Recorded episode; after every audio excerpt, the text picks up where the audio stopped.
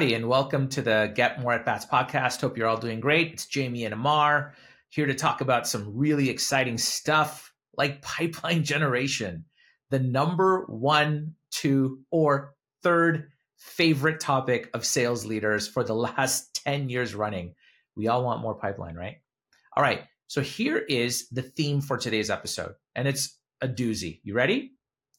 That salespeople are clinging to fake or not so great opportunities in their pipeline because they have no idea how to prospect and they're just trying to show some level of activity and work. Now, it sounds really controversial to say that, but we have two data points or two points, one point of observation and one data point to back this up. The first is our experience in the last 12 years of training over 300,000 account executives. You want to know what they say? They say something's in the pipe, but it's phantom. It's not really real. They do it to say that, look, I'm working, I'm working. So that's just personal anecdotal observation, but I'm pretty sure that's accurate in many cases. The second is a data point from Clari. Now, Jamie, here is what Clari said recently in one of their studies. They said that nearly three in four opportunities that are in the pipeline committed to close in less than two months have zero email communication with anybody in that opportunity for weeks and weeks. So, what that basically means is, of course, there's a chance that people are not using CRM. Yes, we still have those people, but there's a bigger chance that people are flaking and misrepresenting their opportunities. So, Jamie, here's my question to you Why are salespeople clinging to opportunities in pipe and showing work that they know not to be real? I think it's simply pressure. And let me kind of give you how this all comes about. There has been this god awful mantra that enablement and sales leaders have been beating a drum against. And it was, we need 3x pipeline coverage. We need 3x pipeline coverage. If you lined me up 10 or 100 account executives or even their sales leadership and ask them, what does that really mean? Most of them don't really understand it. What that means is that you close and win 33% of every opportunity that comes your way. So if you have the right volume and velocity of opportunities come into a basket and your conversion is 33%, you in fact, your 3x pipeline coverage would get you that one opportunity one against the three opportunities you serve at the same time. But there's been studies by multiple companies, including I saw it was once posted by uh, Jacco's company. I'm trying to remember the name Winning of it. By design. Uh, Winning by Design. That that study in 2023 has been reverted to a 17% close in 2023 for the average company. So you needed six or seven times pipeline coverage. So, hmm. average seller knows I'm being measured against this thing called 3x pipeline coverage. And since it's like, show me how you're measured or show me compensation and I'll show you behavior. Since that's what's being emboldened into every one of our QBRs and sales kickoffs, I know that if I just keep opportunities a little longer in a funnel, the funnel will start to grow. And I'll demonstrate, so people get off my back, will demonstrate I've got 3x pipeline coverage. Now, who does that hurt? Well, everybody. It hurts the corporation. When you miss numbers, it hurts the revenue leader who's predicting against these, who fails to do so. Yeah. It hurts you as the seller. You're lying to yourself. You're stealing from your future self. So that's the ultimate problem. And then within that, you've got all these opportunities that you know are dormant. We call them neutral accounts you uh, we have a concept called the drive analogy, which is a transmission of a car to describe the momentum you're having in an account. And this is the classic dead zone that you're in. You're in neutral. Somebody told you to call you back in two weeks. We're going to set the, the deal forward. And it's been two weeks, four weeks, eight weeks, 12 weeks. You're clinging on to that subjectivity that guess what? This thing's going to close, but it won't because it probably already passed the natural sales cycle velocity that you have. I'll give you an example. Here at Pipeline Signals, we have a, a sales cycle velocity of under 90 days. Anything that drifts beyond 90 days has historically, with almost 100% accuracy, never closed. Never closed. Yeah. Why? You, as a sales leader, you wake up, you have a problem to solve, and you got to solve it in this quarter. And if you can't solve it in this quarter, then it's not a top three, five, or seven priority. So you push it aside and you move on to your top three or five priorities. So that's kind of the context for everybody.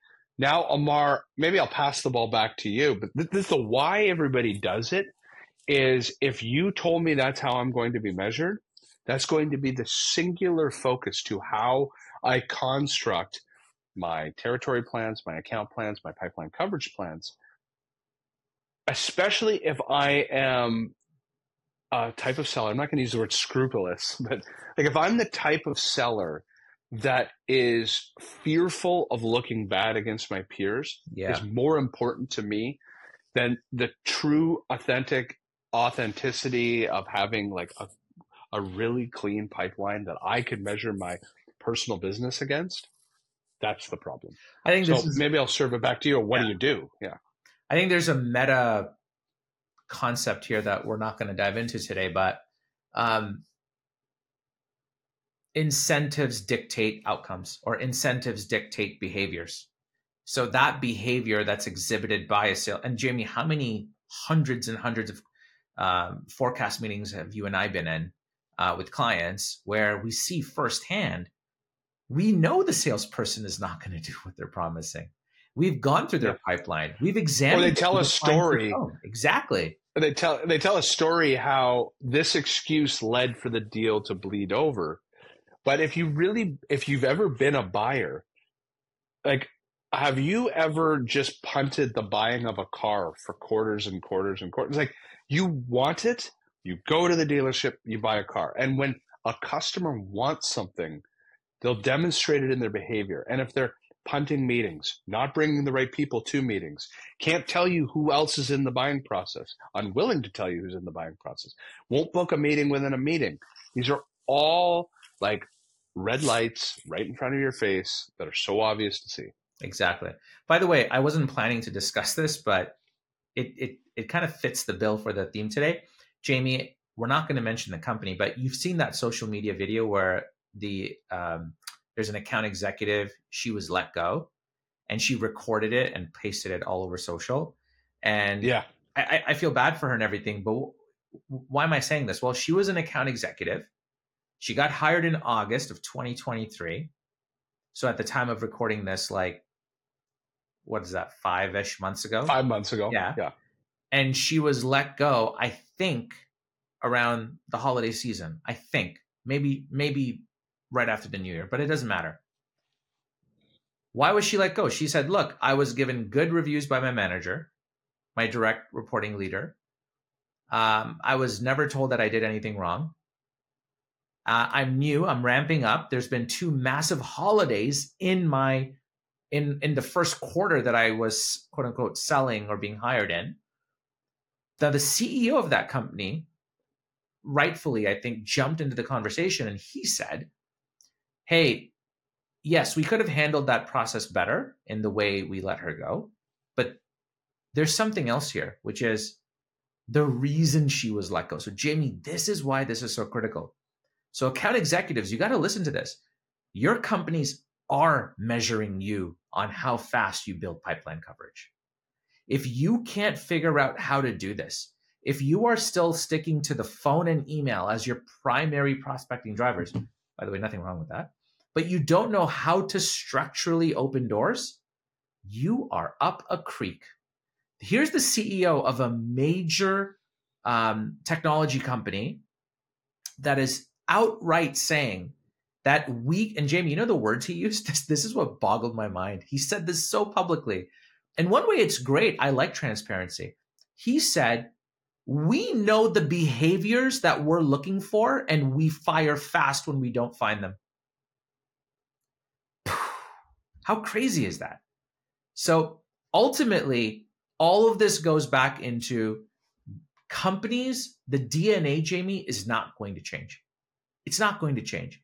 So the reality is that sales reps are going to have to figure out prospecting. Companies are going to have to help them, but the data that's coming in the funnel is so off. And that's the part that's the most scary because this is why most salespeople are missing their number and why lots and lots of companies are missing their number too. Yeah, I mean, and and to be able to look somebody in the eye and say, "I'm going to close." Okay, so you mentioned the statistic, eighty-three percent, of whatever that number was. It was eighty-three, seventy-three percent of every opportunity that's claiming to close in January. We're filming this on January fifteenth. Yeah. So if I'm gonna, if I'm telling you I'm closing this deal by January thirty-one, and I have no conversational history in CRM against that account this month so you're telling me we didn't have a proposal review call? We didn't run through the contract together. We didn't have, we didn't talk about the procurement process and the procurement hiccups that might happen. We didn't plan a work back schedule for onboarding. We did like, if you think of all the steps that have to happen for a deal that's bigger than something that goes on a credit card to close, uh, I, I could rattle off five meetings that have to happen before close. So if you don't have any conversations in the last 30 days, I wouldn't even say you're in proposal and contract stage. You're in, we're building consensus amongst the buying committee. Yeah. You're mm. way further. You're, you're not in commit anywhere near no, that. You're probably, in percentage wise, I would estimate 40 ish to 60 ish percent in that range. Yeah. So, so cool. as a next step, I, I'm looking at the time. It's been 12 minutes. We like our short podcast. What would you recommend as the next step? The next step is that look, the sales cycle, and I'm only speaking for account based sellers here. The sales cycle portion of sales has gotten so much emphasis. Nothing wrong with that. But equal emphasis needs to be placed on how to prospect and how to open doors systematically using a very, very simple but standardized system, right, Jamie? Without that, there's no way you have any type of indication of where deals are going to land.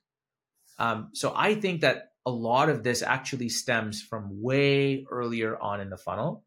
Um, and the problem yeah, well, every every company has a sales process, uh, but they don't have a prospecting process to go from zero to one that connects to sales qualified lead to close. There's no systematic process for account based sellers to do this. Yeah.